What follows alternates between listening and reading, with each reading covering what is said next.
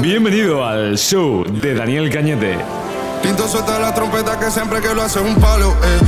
Estés trabajando, vayas en el coche o estés en el gimnasio, vas a pasar un rato como Dios manda, a full. me entrego el don. Te juro que se siente muy cabrón. Que tu colega sea tu inspiración. Solo éramos cuatro trabajando en esta mierda cuando. Bienvenidos, señoras y señores, estamos en la segunda charla oficial de, de B-Market. Yo soy Daniel Cañete, estamos con el señor Quique. ¿Qué pasa, Quique? ¿Cómo va la cosa? Un placer tenerte por aquí, ¿eh? Ahora os presentaré, él explicará quién es. Yo soy una persona pues, normal, de a pie, de que, con ambición, que desde los 16, 15, 16 años pues, ha ido formándose. Con 18 años pues yo ya estuve en, en un banco de Colombia trabajando, en un fondo de, de inversiones, que tuve que hacer unas pruebas de acceso y demás. Y bueno, y que al final pues siempre, mm, yo qué sé, eh, yo diría que soy un culo inquieto, por decirlo Ya. así. Soy una persona ambiciosa y que bueno, que, que- que siempre ha estado desde pequeño que le ha gustado el mundo de la empresa, el mundo de las finanzas, porque al final eh, siempre eh, algo me ha llamado sobre, sobre ese aspecto. Y entonces, pues, por ejemplo, hace dos años monté, monté una empresa eh, y al final, pues bueno, he trabajado en muchísimos sitios, he trabajado desde, desde limpiando baños hasta estando de, protagonista de recursos humanos en una empresa y, hasta, y después de CEO de mi propia empresa. También soy estudiante y estoy terminando y entonces pues al final, tío, me considero eso, una persona un poco ambiciosa y que, y que le fascina a todo el mundo de la empresa y que, y que al final tiene esa curiosidad, curiosidad innata que yo creo que va a la gente de, de eso por, por saber y por Verdad, aprender. ¿eh? Y por aprender. Curiosidad, Quique, la que tengo yo, del mundo de la empresa, ¿qué es lo que te llamo? Porque hay mucha gente que se puede pensar, hostia, claro, te llama el mundo de la empresa porque te llama solamente el dinero. No, no, no, no. A lo mejor. A mí siempre me, me ha movido el hecho de, de cubrir una necesidad, ¿sabes? El, el hecho de, Sí, de satisfacer algo. Sí, porque, mm, no sé, por ejemplo, si, si tú montas una, una marca de ropa, la, la- la satisfacción de, de ir por la calle y ver a gente con tu, con tu ropa, ¿sabes? Mm, al final es algo que no es apreciable. Eh, Más que el propio dinero, siempre es que al final el dinero viene. El dinero, tú una vez que estás en algo que te gusta, yo siempre digo que al final tienes que enfocarte realmente en, en lo que te gusta al 100%, porque Sí, verdad. si buscas eh, el dinero, no va a venir el dinero, no va a venir, porque eh, la gente eso lo nota, el mercado lo nota. Cuando haces algo que realmente te apasiona Sí. y cuando solo va por fines económicos. Es que al final eh, eso se nota mucho.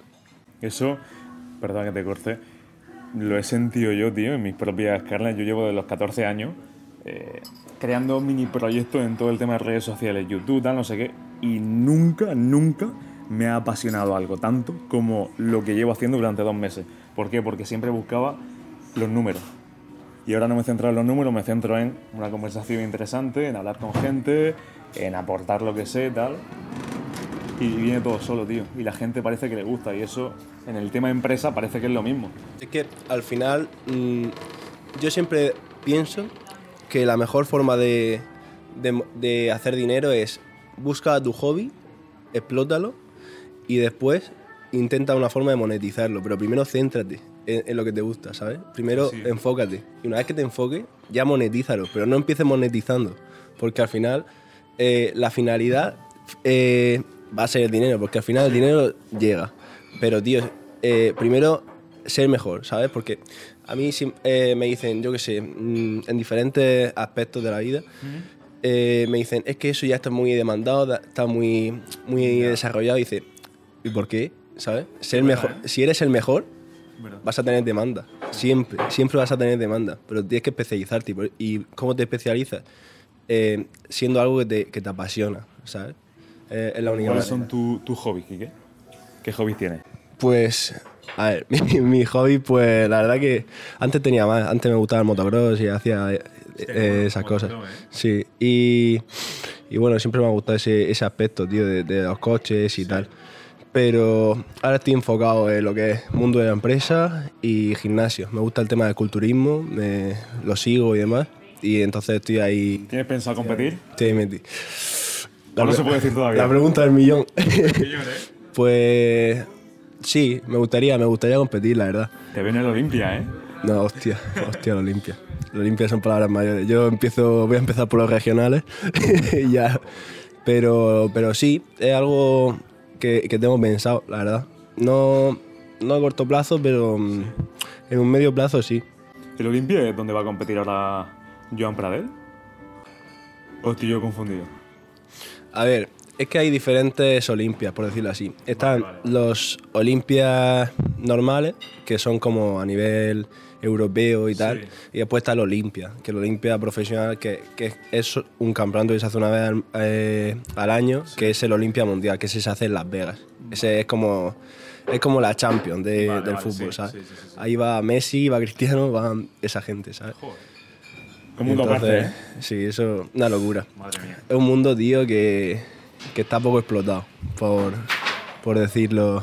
Que Voy a, a hacer un aire que... Madre mía, tengo que decirlo. No, es que en Murcia, en Murcia no hace frío. Pues- Sí, hoy hace un frío que flipa. Me he venido con la sudadera y digo, guau, he flipado. Eh, un mundo aparte porque, bueno, yo vengo del mundo del tenis, mundo del deporte, la competición, mundo del culturismo, no tengo ni idea. Nada que ver, tío. Sí, pero por ejemplo, ahora lo que me has dicho de Joan Prades, eh, la gente, tío, ahora, ahora lo está empezando a ver, pero porque se está promocionando. Pero antes, tío, había un- una falsa creencia de que mm, no eras capaz de, de ser culturista y, y- y influencer. O eras uno u otro, ¿sabes?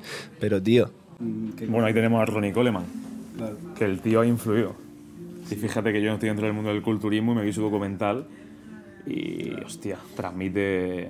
Claro, es que, tío, a mí eso es lo que me flipa, porque no sé si sabes quién es Boom, Chris Booster. Me suena, me suena. ¿Es un americano? Sí, un Sí, americano. sí, sí. Pues eso es a lo que me refiero, ¿sabes? Que tú que no tienes ni puta idea de culturismo, sabes quién es. Sí. Mi hermana que no sabe nada, sabe quién Ya. es. Tío, al final, mm, promocionate, tío, siempre pienso eso.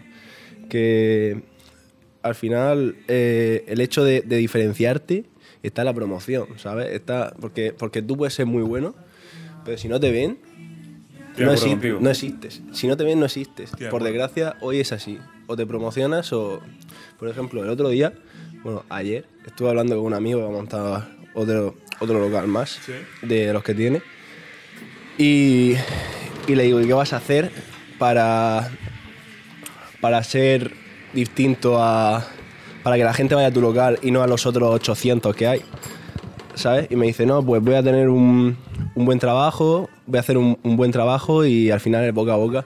Digo, ya, tío, pero es que hacer un buen trabajo hoy no es, no es suficiente, ¿sabes? No, no es suficiente porque al final la gente lo que quiere es ver, ver tu vida, ver tu vida, porque yo sigo, por ejemplo, a, a un arquitecto aquí en Murcia, Sí. que es Antonio Rabadán, que me encanta, tío, los trabajos que hace.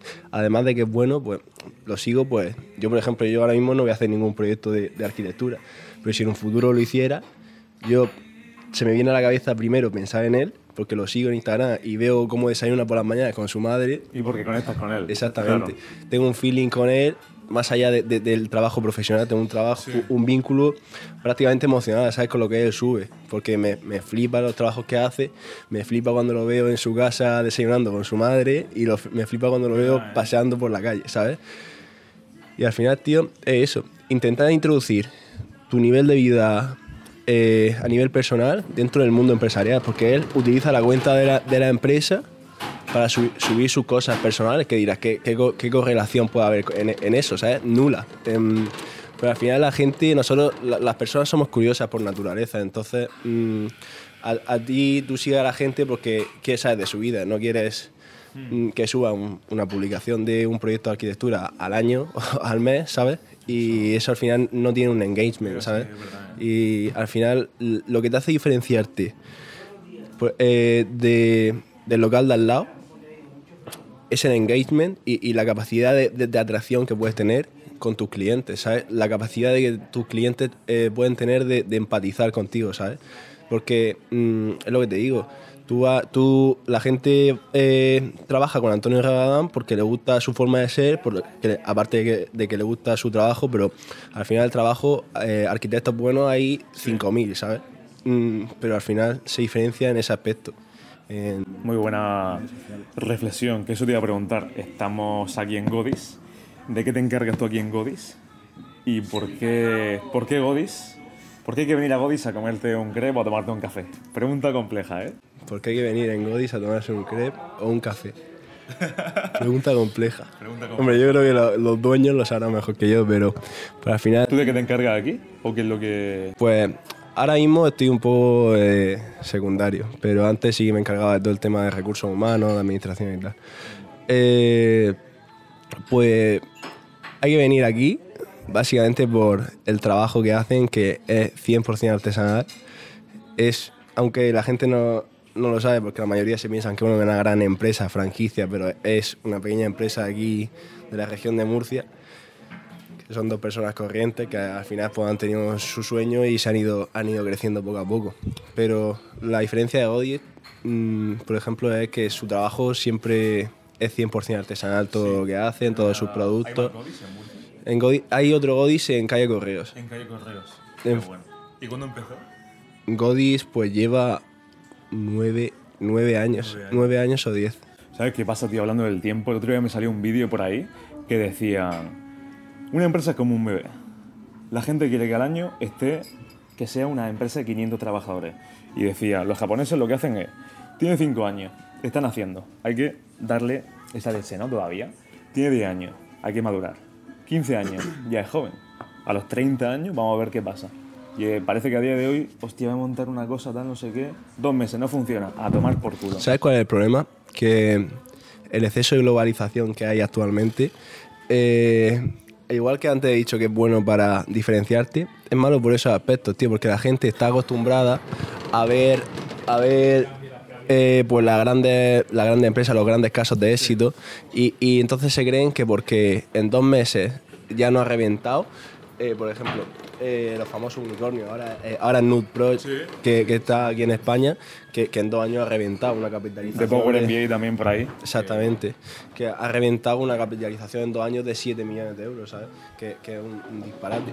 Pero es que mm, ese es una, una excepción, es un, un 0,005% de, Es que es verdad, de todo el porque, mundo de empresas. eh, es lo que dicen y es lo que hablan todos los, los fundadores de todas estas empresas, que se juntan varios factores que a otra persona no se tiene el porqué de darle ese, ese tipo de factores. Al final, dentro de la empresa, por muy buena planificación y muy buena gestión que hagas, siempre está el factor suerte. Siempre, siempre, siempre. Porque al final tú puedes montar, eh, como te he dicho, una empresa de ropa que a lo mejor, yo que sé, pilla una temporada mala cuando haces la apertura o pillas un- un- una mala época, por lo que sea, por X cosas, y te revienta el, el mercado, te revienta el crecimiento potencial y al final no, no tienes la subida que podría tener otra empresa que por X circunstancias abre en otro momento con exactamente las mismas las mismas características y revienta el mercado. ¿Sabes? Entonces tienes que tener un poco también ese factor. Eso está pasando mucho, no sé si está al tanto del mundo de startup. Sigue algo. Estuve en Madrid hace poco y emprendedores así como nosotros jóvenes van con la mente de startup. No ya es con negocio online o físico, no, no, startup. Busco financiación, en lo que se dice, ¿no? Venture Capital o pues buscan financiación, se valida el proyecto, ¿no? Como se dice, contratan a, la persona o al equipo que le haga el, el desarrollo de, del software y veo un crecimiento, de hecho, si no me equivoco, de Power MBA, que yo soy eh, estudiante de Power MBA, la facturación de los últimos años. Al, al encargado de marketing de Power MBA. Mm, Y la verdad, y la verdad que, que la proyección que tienen, tío, es, es acojonante. Porque hoy en día, tío, mm, para buscar recursos eh, eh, es súper fácil. En plan, no es como antes, que ¿cómo hago? Pf, A lo fácil, vete al banco. Y que tienes plataformas, a lo mejor que son de tu utilidad y que por 10 euros al mes ya lo tienes. Es que eh, a mí me hace gracia, tío, la gente dice, no, no, no empiezo a emprender porque no tengo dinero, no tengo, tío, mm, 300, 400, 500 euros tiene. Y, y- y la gente no quiere dinero, la gente quiere ideas. Tú, tú te vas a un fondo de financiación y le presentas tu proyecto y a lo mejor en uno te dicen que no, en otro te dicen que no, pero al final, tío, hay algunos que te apoya. Y siempre mm, tiene, tiene esos recursos, siempre y cuando tenga una buena idea, ¿sabes? No tenga una idea de, de, de puto disparate, que es una mierda, hablando en plata y pff, al final eso no llega a ningún Y lado. que luego que equivocarse también está bien. Es decir, que yo conozco eso a gente que ha montado startup, que la ha mandado a tomar por culo porque no funcionaba, no había demanda. Eh, adiós al inversor, pero hola a un nuevo inversor. Le gusta la nueva idea, pim pam pum, y un nuevo proyecto. Es que eso, eso funciona así. Al final, tío, eh, gente que le haya ido bien a la primera, conozco muy, muy poca gente, la verdad. La mayoría siempre, siempre, siempre ha empezado con proyectos completamente distintos a la finalidad. Y, y, por ejemplo, el dueño de Godi es arquitecto. Es arquitecto. Y, y, y lo ve aquí, ¿qué tendrá que ver la arquitectura con, con una empresa de, de tortitas? Eso pasa. Pero al final, tío, son, son cosas de la vida que, Y que luego parece que quiero ser empresario. Voy a estudiar ADE o economía. Ya estamos. ya he metido el dedo en la llaga. ¿Tú que estudias qué? Yo, yo estoy terminando economía. Me quedan ahí algunas asignaturas. Pero La pregunta que yo tengo es, ¿tú realmente consideras después, después de haber pasado por la carrera que estudiar economía ADE o algo similar ayuda a crear o a gestionar una empresa?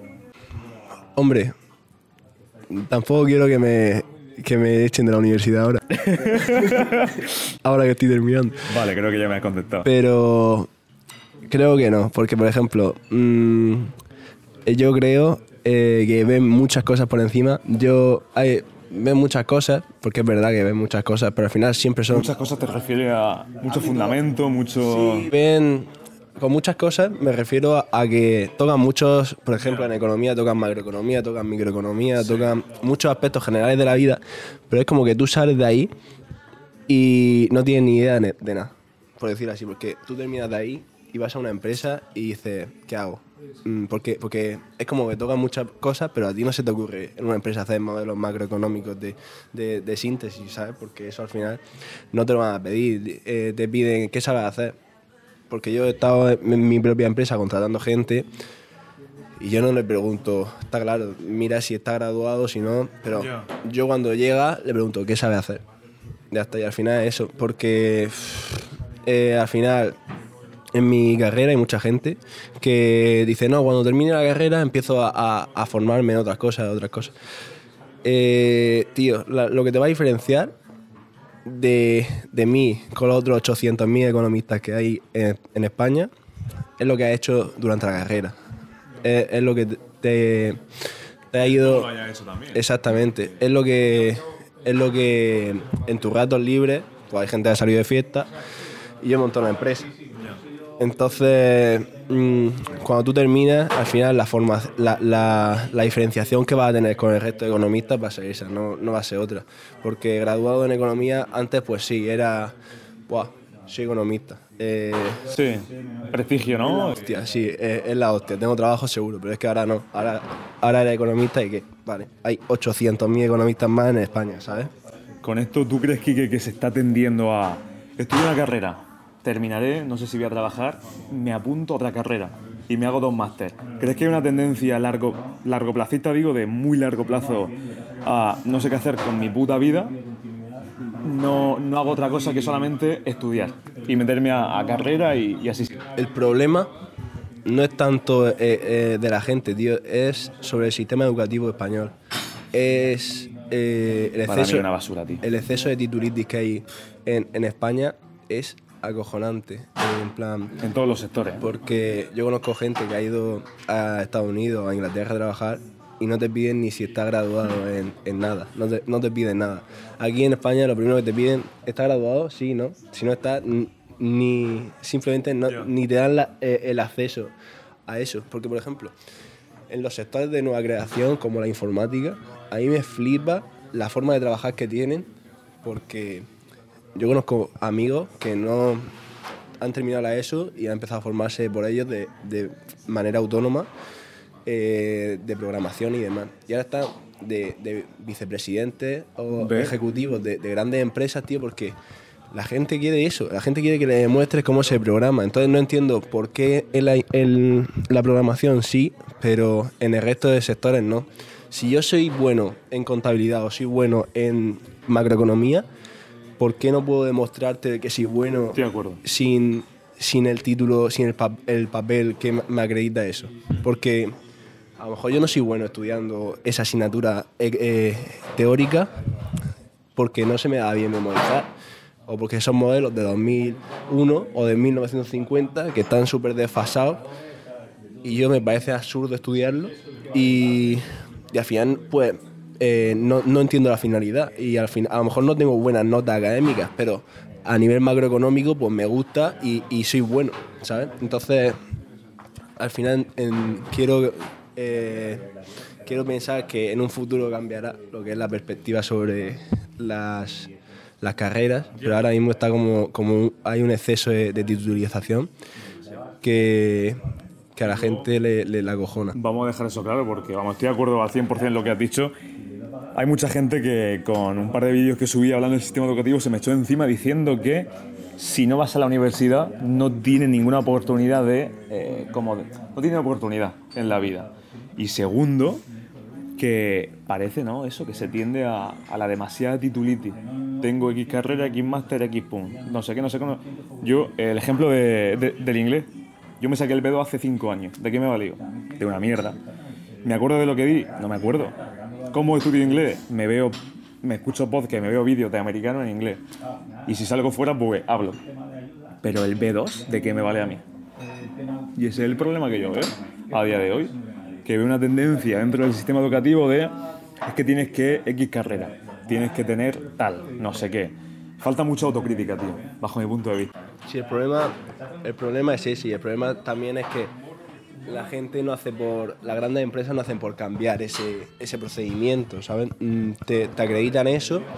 Sí, yo veo, a ver, no, no desacredito porque sí es verdad que hay mucha gente, hay mucha gente que No, por necesita supuesto, no sé. que necesita un Depende del sector, sí, sí. que necesita un camino porque por ejemplo eh, la medicina eh, me parece imprescindible que, que tenga una formación que tenga una formación y que tenga u- un- unas prácticas obligatorias porque al final eh, son sectores completamente indiferentes que al final la economía es similar a la a la medicina, porque al final es como el tratamiento de interno de lo que es el, el sistema global económico, que es como u- u- un- una persona humana, por decirlo así, que tienes que hacer operaciones.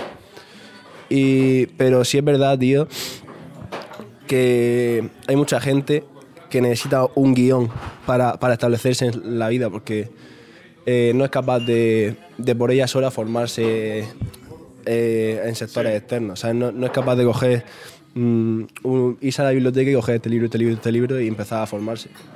Luego, que a raíz de esto, eh, yo lo digo varias veces, nace lo privado. Te iba a preguntar, ¿educación pública o privada? Puf. Mm, Es una pregunta que he hecho hace poco y se ha, se ha eh, convertido en viral y mucha gente debatiendo, ¿no? Debatiendo bien, no, prefiero la pública porque tal, prefiero la privada. No sé qué opinará al respecto. yo creo que depende. Depende porque depende de tu capacidad económica que tengas para soportar eso. Para soportar. Estoy a favor de la educación pública y de la privada. Porque obviamente la educación pública te da una, unas necesidades para cubrirlas que, que quizás mm, en diferentes familias o en diferentes aspectos de la vida no, no es capaz de soportar para, para, para conllevar esa formación. Entonces la veo bien, pero por ejemplo veo mal que, que una persona que no quiera llevar a su hijo a la educación privada tenga que pagar una- unas cargas impositivas obligatorias para... ¿En la pública te refieres? Sí, que no quiera llevar a la pública, exacto. Ah, vale, que no quiera llevar- Que no quiera llevarla a la pública y lo quiera llevar a la privada, obligatoriamente el Estado le imponga unas cargas impositivas de un 3 o un 4% para financiar eso. Mm, yo ¿Para financiar el qué? ¿La carrera en la privada? en la pública. Ah, en la pública. Tú, por ejemplo, si quieres llevar a una- a- si tú a tu hijo quieres llevarlo a la privada, aún así tienes que pagar las cuotas de la pública, porque para entonces yo en eso estoy un poco en contra. Pero bueno, Es que es verdad que hablamos de lo privado, pero ¿hasta qué punto es privado? Porque que yo sepa, eh, la mayoría de personas que conozco que han estudiado en privada, las asignaturas vienen homologadas por el gobierno. exactamente. Exactamente. ¿Hasta qué ahora, punto? ahora se ha empezado a diferenciar en algunos aspectos, sí, porque han dejado un poquillo más de libertad educa- eh, educativa en, en ciertos sectores, pero Y por eso hay mucha tendencia a, las escuelas de, de negocio y escuelas online y formaciones online. Exactamente. Sí es que al final. eh, pero bueno, ellos te acreditan con una especie de título que está medio homologado por lo que es eh, el sistema educativo español. Y ellos te dan un respaldo, por decirlo así. Pero creo que la educación privada es más óptima que la, que la pública. No, no en la forma de, ens- de enseñar, porque creo que también está un poco desfasada, pero sí en lo- los contenidos. En los contenidos. Porque creo que se esfuerzan más en, en transmitir al, al, al consumidor, al, al- al alumno, La tendencia actual a lo mejor. Ah, claro, exacto, sobre la, sobre la, la actualidad. Porque eh, yo hace poco estuve viendo y no te intentan, una en la universidad pública, no te intentan transmitir por qué esto se hace así. Simplemente me viene un señor de 60 años que no sé su proyección, no sé de dónde ha salido, simplemente sé que está ahí dando clase, que lleva 30 años dando la misma asignatura de la misma forma. Y al final, tío, mm, eh, hablando en plata, la gente se la. La gente se lo estudia porque se lo tiene que estudiar y ya está. Pero, pero yo me gusta más eh, en, Madrid. Hay una universidad que es la Francisco Marroquín, que de vez en cuando van, van CEOs de, no sé, el CEO de, de, de Vicio, el CEO de Vips, el CEO de, de muchas multinacionales a dar, a dar asignaturas completas. Entonces, tío, eh, yo, yo presto más atención a esa gente eh, que a una persona que no sé nada de su vida. Entonces yo, yo creo que también hay una falta ahí de... de, de- De filtro. no de filtro, sino la capacidad de transmitir, de, porque eh, a lo mejor tío es una persona brillante, y, pero tío, si no lo sé, mm, yo simplemente veo a una persona que está dando lo mismo 30 años y al final no me, no me engancha en nada. Porque luego lo, lo que dice es que yo no le quito prestigio a ningún profesor, profesora, pero ¿quién te da lo que te da? Es decir, en ADE, ¿no? Que se habla mucho de ADE. Eh, gestionar empresas, vale, perfecto. Pero el que te ha enseñado a gestionar una empresa en su vida o no. Exactamente. Es que eso, eso, eso, es, que eso es un problema, tío. Exactamente, es que eso, eso es lo que a mí tengo ahí la disyuntiva, porque hay muchas asignaturas de, de exactamente eso, de, de- de gestión de empresa, de macroeconomía, de finanzas. Tío, a lo mejor tú no has trabajado en un banco en tu vida, yo qué sé. Y me estás explicando finanzas o, me estás explicando eh, psicoanálisis emocional de, la empresa, tío, si a lo mejor tú no, no has estado de, directivo en una empresa, simplemente tienes tu doctorado, tienes tu, tus títulos que te acreditan eso, pero no tiene una práctica como tal en eso. Entonces, eh, yo prefiero que llegue y me dice, oye, soy tal, tal, he trabajado en esto, no sé qué. Te explica un poco tu, tu- tu trayectoria y a lo mejor ya verás cómo la gente eh, le engancha más. Simplemente por decir, hostia, este tío eh, tiene, ha trabajado en esto, ha trabajado en esto y quiero saber cómo ha llegado a eso, ¿sabes? Y entonces la, la manera de transmitir es completamente distinta, aunque el contenido sea igual, pero ya no lo ves igual. Estoy de acuerdo contigo, tío. Kiki, ¿crees que se está tendiendo mucho al conformismo en los últimos años aquí en España? Por X razones y X cuestiones. A ver, este debate está, está a pie de calle ahora mismo. Eh, pero creo que sí. Creo que sí, y, y te lo voy a decir en números, porque sobre, sobre la cuantía del año pasado, bueno, hablando en 2022, sobre 2021, el incremento de gente que al terminar la carrera directamente ha empezado a opositar ha- se ha incrementado en un 30 o un 40%. 30 40%. Sí, estamos hablando de, de- de que se ha incrementado casi la mitad de un año a otro. Porque la gente, eh, pienso que es así, que decide el camino fácil, decide el conformismo y no, y no creo que sea porque la gente sea vaga.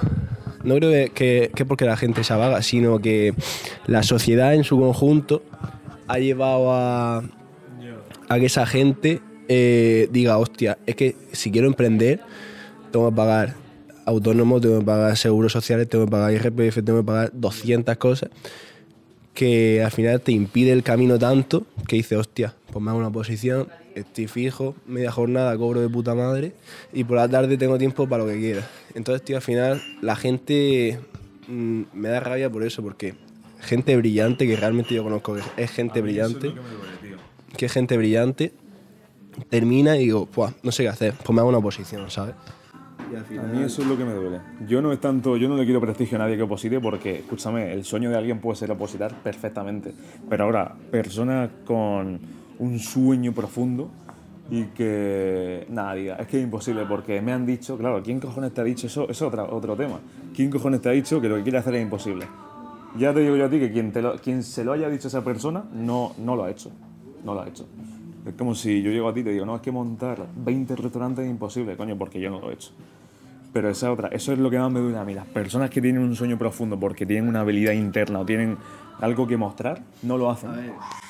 Yo, yo creo que siempre están los típicos cuñados que, que te van a, a frustrar, pero al final son gente, tío, que, que Hay que siempre... tener una, una, una mentalidad de tiburón, ¿eh? Siempre... Sí, no, no, no eso, sino que, que hay que tener ambición, porque es gente, tío, que, que al final se cree que el, el cielo se va a caer mañana siempre y, verdad. y, y al final te, te va a explicar por qué se va a caer. Y tú te lo vas a creer. Y la gente que y la gente que realmente no tiene esa esa capacidad de abstracción de, de lo que de, de- de ese de ese, de ese tipo de realidad, porque es su realidad, no es la realidad. claro. Entonces la gente que no tiene esa capacidad realmente se lo cree y dice hostia pues es verdad pues, pues voy a hacer una posición que es fácil tal y es más yo conozco gente tío brillante eh, que dice no, porque que a lo mejor no, la- no le gusta ni, ni lo que está estudiando de la oposición, pero dice no, pero es que ya tengo mi trabajo asegurado, tengo mi, mi paga y no tengo preocupaciones ni tengo ese, ese estrés de, de montar una empresa y que me vaya mal. Mm, ya, pero es que yo pienso, tío, yo pienso que al final Está claro que lo que tú has dicho de, de que hay gente que sí que le, le apasiona la oposición, porque hay aquí, por ejemplo, para policía tiene que ser 100%. gente que lo hace, escúchame, es su pasión. Sí, pero conozco mucha gente que va a estudiar policía pues porque está cómodo, porque no hace nada y, y porque ahí está. Eh, pero, pero al final yo creo que eso te corta un poco la- las alas. Mm, creo que Sí, porque a lo mejor no está cumpliendo esa persona al 100% su propósito. Sí, exactamente. Es como que. Yo pienso que es como que te, te resignas a decir, bueno, eh, no he podido hacer lo que me gusta, pero, pero voy a echar por aquí que al final tengo esto seguro. Entonces te resignas un poco a tus aspiraciones en la vida. Mm, yo lo, lo- lo- lo veo un poco así. Hablando de esto, te iba a preguntar, ¿crees que los medios de comunicación están sesgados? Es decir, ¿crees que hay una especie de, eh, bueno, de poner X titulares, X noticias para hacer creer a la sociedad algo que, oye, es porque lo muestran, pero no al 100%? No sé si me explico. O si entiendes lo que te quiero decir. Sí, y por desgracia sí. Sí que están, obviamente creo que están sesgados la mayoría de, de medios. Y por eso cada día la, la influencia de redes sociales y de internet, Twitch y YouTube, se está incrementando. Pero es, es por eso, es porque la gente joven está, está hasta los cojones, hablando mal, de que siempre se reproduzcan los mismos medios, de que siempre Joder, yo he visto la tele, tío, como, como la- las tablas de, de tasas de variación de crecimiento las cambian de orden para que parezca que España está en los primeros y, y- realmente eh, la gente que no tiene ni puta idea de, de cómo funciona eso es que, es que lo han cambiado y entonces realmente se, se piensan que dentro de una, pos- de una situación mala eh, eh, es buena la situación porque estamos los primeros, pero realmente no sabes que estamos los últimos por la, por la situación en la, que, en la que lo colocan los medios para que Sí, para que... para que cambie. Claro, es como. No sé, en, en época de, de pandemia que había un malestar general. Malestar general. eh, salían anunciando, yo que sé, diferentes cosas, la isla de las tentaciones o cosas de esas. eh, para que la gente centrase el foco ahí y, y lo abstrayera de, de toda la situación económica que. ¿Y eso qué es? Eso es dinero para la televisión. Claro, finalmente eh, eh, es eso, que, que la- los medios de comunicación siempre tienen los intereses detrás de la- de- del gobierno y de, de- de todas esa- esas cosas. Entonces por eso Twitch está ganando, está ganando influencia, porque yo que sé, ahora ves a diferentes economistas retransmitiendo en Twitch sin ningún filtro, sin ningún nada que le, le suponga más allá de, de lo que es su propia gestión y con, con su puto móvil están grabando y a la gente le gusta eso más que, que estar viendo Telecinco, siendo sincero. Es verdad, ¿eh? Y luego, yo lo digo, mi visión, yo vengo a estudiar asignaturas de periodismo, yo estudiado publicidad, evidentemente los medios siempre nos dicen, un medio de comunicación tiene que ser imparcial. Yo por mucho que esté aquí tendiendo a la imparcialidad, se nota, eh, no ya a nivel de ideología, sino se nota el tipo de pensamiento. Ahora yo soy defensor de quien escuche o vea esto, que no se crea una puta mierda de lo que nosotros decimos, que tenga su propia autocrítica. Exactamente, yo, yo, yo siempre creo en eso. Siempre creo que eh, tú tienes que tener tu propia autocrítica. Yo, por ejemplo, yo cuando veo cosas en Twitter o, o comentarios que hace X gente, pues a mí siempre me gusta contrastarlo, me gusta meterme en el, Esa es la base del el- periodismo. en el BOE, por ejemplo, y ver si realmente esos datos que está diciendo son, son verdaderamente ciertos o si estáis viendo una, algún tipo de, de- de intervención propia. Hablando de la igualdad, es verdad que el otro día me miré una gráfica que estuve comparando y parece, parece por lo que vi que el hombre tiene tendencia a cobrar más que la mujer. Ahora, mi pensamiento en cuanto a en, cuanto a esto es mismo trabajo, mismas cualidades. La mujer debería de cobrar lo mismo que el hombre y viceversa. Mismo trabajo, mismas cualidades, mismo tiempo, vale, perfecto. Ahora otra cosa es la oferta y la demanda. Es decir, le preguntaron a Rafa Nadal en una rueda de prensa Rafa, ¿te gustaría que las tenistas mujeres cobrasen más que, o cobrasen lo mismo que, que vosotros? Y Rafa Nadal, seguro que lo viste, dijo, en el, en, el modelaje las mujeres generan más que los hombres. Oferta y demanda, no es que queramos o no, esto viene por un contexto social, en el fútbol ocurre lo mismo, entiendo que hay sectores que es oferta y demanda. Claro, pues sí es como el, tema de, influencers y youtubers, no tiene otro misterio. Yo el otro día estaba hablando con, con el CEO de una empresa multinacional y me dijo, hostia, es que este tío está ganando eh, en tres horas lo que gano yo en todo el mes, o más, ¿sabes? Y digo, ya, tío, pero al final, mm, ¿cuántos ingenieros hay? ¿Cuántos influencers hay? Tú comparas y el porcentaje de, uno y de otro y la capacidad de, atracción de uno y de otro es infinitamente mayor, porque todo el público que retiene un influencer en un directo de Twitch, eh, la monetización que tiene eso es infinitamente mayor que la gestión que pueda tener un, ingeniero, que a nivel profesional seguro que tiene más prestigio el ingeniero que el influencer, pero tío, al final es, influ- es- oferta y demanda, no tiene otra cosa. Las marcas que buscan, la marca, las marcas buscan atracción. Google que busca, busca atracción. Cuanto más tiempo te quedes dentro de esa plataforma, más monetización tiene. Entonces, eh, ellos son capaces de hacer eso, pues ellos lo, lo- lo recompensan de esa manera. Por supuesto. Y eso, que, verdad que te corte, que quede claro, que en ningún momento nosotros, vamos, por lo menos yo, eh, hablo de, de que un hombre debería de cobrar más. No, no, no, no. Si yo voy a un trabajo y hay una mujer que sabe más que yo, le puede aportar más que yo a esa empresa, la mujer entra. Ahora, si entrase yo, ya es como machismo, ¿no? Parece. No, no, no, no, no. Yo felicito a, a la persona que sepa o que haga o que eh, proponga o que oferte más que yo. Pero es oferta y demanda, porque el fútbol, el fútbol. El otro día pregunté, ¿qué opinas de que un, fútbol, un futbolista genere más que un médico? Eh, es el mismo tema que, que- que los influencers, no tiene otra historia. Privado o público, pues eso pesa. ya entra dentro de la moralidad. Es que ese, ese tema entra de- dentro de la morali- moralidad, pero es que eh, económicamente hablando, eh, Cristi- Cristiano, lo que te he dicho igual antes, atrae cientos de miles de millones de personas que lo que puede atraer un médico. Entonces al final, al final es eso, lo que busca la marca. ¿Pizza con piña, Quique? No. ¿No? Soy alérgico a la piña, a lo mejor me muero. Hostia, entonces, entonces descarta. Eh, ¿Qué prefieres? ¿350.000 euros o un chalet que vale 350.000 euros? ¿Y por qué? Yo creo que 350.000 euros. ¿Qué harías con el dinero? porque al final el chalet se va a ir devaluando. Y los 350.000 euros me da, me da capacidad para invertir en otras viviendas más pequeñas, varias, sacarle una rentabilidad. Y al final, en el largo plazo, mm, va a conseguir esos 350.000 euros otra vez.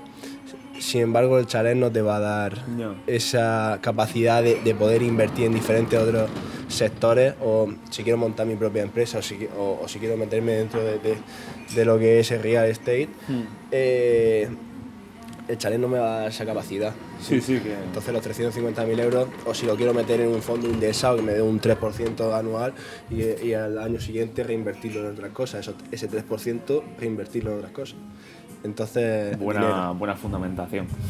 Tema Piqué Shakira. ¿Tú crees que detrás de la que se ha liado es más marketing que otra cosa? Porque yo pienso que Piqué y Shakira se han puesto de acuerdo. Ahí creo que, que no. Ahí creo que. Creo que no, no por nada, sino porque yo creo que sinceramente Shakira lo hizo para desfogarse un poco Sí, de, de- de lo que es el aspecto, porque Shakira lleva Y porque tampoco lo necesitan. Lleva, lleva 20 años haciendo música, Shakira tiene miles de millones de euros. Entonces, la- el, el beneficio extra que le puede aportar a Shakira sacar esa canción, yo creo que es ínfimo con la, con la satisfacción que ella pueda tener de, de desfogarse y, se- y expresar sus sentimientos. Entonces, yo creo que, que no, que ha sido algo espontáneo, que Piqué lo ha aprovechado, que Piqué ha sido bastante listo, lo ha aprovechado, le ha dado bombo y, y ahora se está beneficiando más Piqué que- Shakira de lo que es de atracción de los medios, todo el mundo está con Piqué y, y, y al final eso. Pues por último, ¿quieres hablar de algo en concreto o quieres que terminemos diciendo algo? Yo de pequeño pues estaba, estaba bastante gordo, estaba bastante... Entonces pues al final siempre pues lo típico de los críos que se meten contigo porque estás gordo y esas cosillas y al final pues bueno, lo pasa un poco más. Y el día que me cambió la vida, tío, fue cuando me miré al espejo y dije, hostia, digo, es que yo no quiero estar así, ¿sabes? Y empecé a hacer deporte. perdí ¿Cuándo fue ese momento? ¿Lo recuerdas? Tendría 16 años, así. 16 años. 16 años. Es decir, tú te miras al espejo y dices, Quique, esto tiene que Esto, cambiarlo. esto tiene que cambiar. Perdí 33, 34 kilos. Hostias. Y cuánto tiempo? cuestión de 5 o 6 meses. Y entonces ahí ya me cambió completamente la mentalidad, pero porque siempre tienes tiene el miedo ahí a, a dar el paso, ¿sabes? Pero una vez que, que das el paso, mm, ya no hay vuelta atrás, ¿sabes? Entonces al final, cuando sales de la zona de confort, de estar ahí, eh, es cuando te cambia la vida. Tienes, tienes que pasarlo mal. Yo, yo creo que, que es imprescindible pasarlo mal. pasarlo mal. Hasta, hasta que no lo pasas mal, no eres capaz de desarrollarte, de desarrollarte como persona, porque el cerebro humano, tío, es muy fuerte, es muy fuerte, mucho más fuerte de lo que, de lo que nosotros nos pensamos. ¿Te Entonces, duchas con agua fría? Sí, sí, sí, sí, con agua fría. Eh, y al final, eso es lo que te, lo, lo que te, va, lo que te va a desarrollar como persona. Eh, el pasarlo mal. No tiene, no tiene otras cosas. Entonces, pues eso, empecé a, bajar- a, a perder peso y, me, y empecé a leer, que a mí no me gusta nada leer, pero me obligo, me obligo todos los días a leer, aunque sea 30 minutos. Y, y al final, mm, conforme más me obligo, al final me va gustando, me va gustando leer. Y sí. Todo mental, todo la vida mental, macho. Y obligarme, tío, a ir reduciendo el consumo de redes sociales. Porque creo que redes, redes sociales cada vez lo uso más para tema profesional que para tema de estar viendo gente, tío. Si no me gusta. Bueno, ve- sigo gente, pero sigo a cuatro personas. Y, y cada vez intento dedicarle menos tiempo. Es más, en mi móvil tengo en grande, tengo, tengo en grande el consumo de, de- de horas. Eh, el consumo de horas que hago diario, porque cuando pasa de, de 4, 5, 6 horas diarias, eh, digo, vale, ya está. Y entonces me bloquea el móvil y no puedo cogerlo más en todo el día, de, de redes sociales y demás. bueno, tío. y entonces al final, tío, eso para Es puta disciplina, no ¿eh? perder tiempo. Es que no, es que no hay más, tío, que lo que has dicho, eh, tú cuando te viste al espejo, el límite lo pusiste tú. Es decir, no voy a mencionar... tío, todo el mundo tenemos las mismas 24 horas, ¿sabes? Todos. Todos tenemos las putas mismas 24 horas. Lo que te diferencia de ti y de mí es la capacidad de, de- de utilizarlas. Y que tú ahí no le echaste la culpa a nadie de decir, hostia, es que tengo sobrepeso. Culpa de, no, no, no. Tu responsabilidad y te pusiste a trabajar en cambiarlo. Al final es eso. Al final, el único que es capaz de cambiar tu vida eres tú. No tiene, no, no tiene nadie que decirte cómo lo tienes que hacer, ni que tienes que seguir un guion. Simplemente tú tienes que cambiar el chip y te tienes que dar cuenta de, que la vida pasa, tío. Y, a mí eh, no sé, siempre siento que, llego tarde a algo. Entonces es como que me come por dentro el, estar quieto. Siempre me gusta, siempre me gusta. eh, yo antes, eh, pues estaba trabajando en muchos sitios a la vez, estaba con mi empresa y- y de verdad que este- el año pasado me lo tuve que tomar un poco más de descanso porque psicológicamente iba frito, iba súper frito. Importante también, parece que no, pero el descanso mental es importante. Sí, iba súper frito y al final eh, eh, el cuerpo te lo pide, porque al final pues, no descansaba por las noches, yo a lo mejor eh, estaba viendo una, una película y, y- y tenía que estar con el portátil porque eh, veía que, que estaba perdiendo tiempo, no podía ver una película y entonces al final eso, tío, eh, necesitas tu tiempo para descansar, para ser persona, para tener vida social y la clave está en el equilibrio, está en el equilibrio, no tiene, no tiene más. Ha sido una pedazo de charla, tío. Y bueno, despedir esta charla por aquí, este podcast, con el señor Kike aquí en Godis, que os invitamos a que vengáis. Y como digo yo, a full.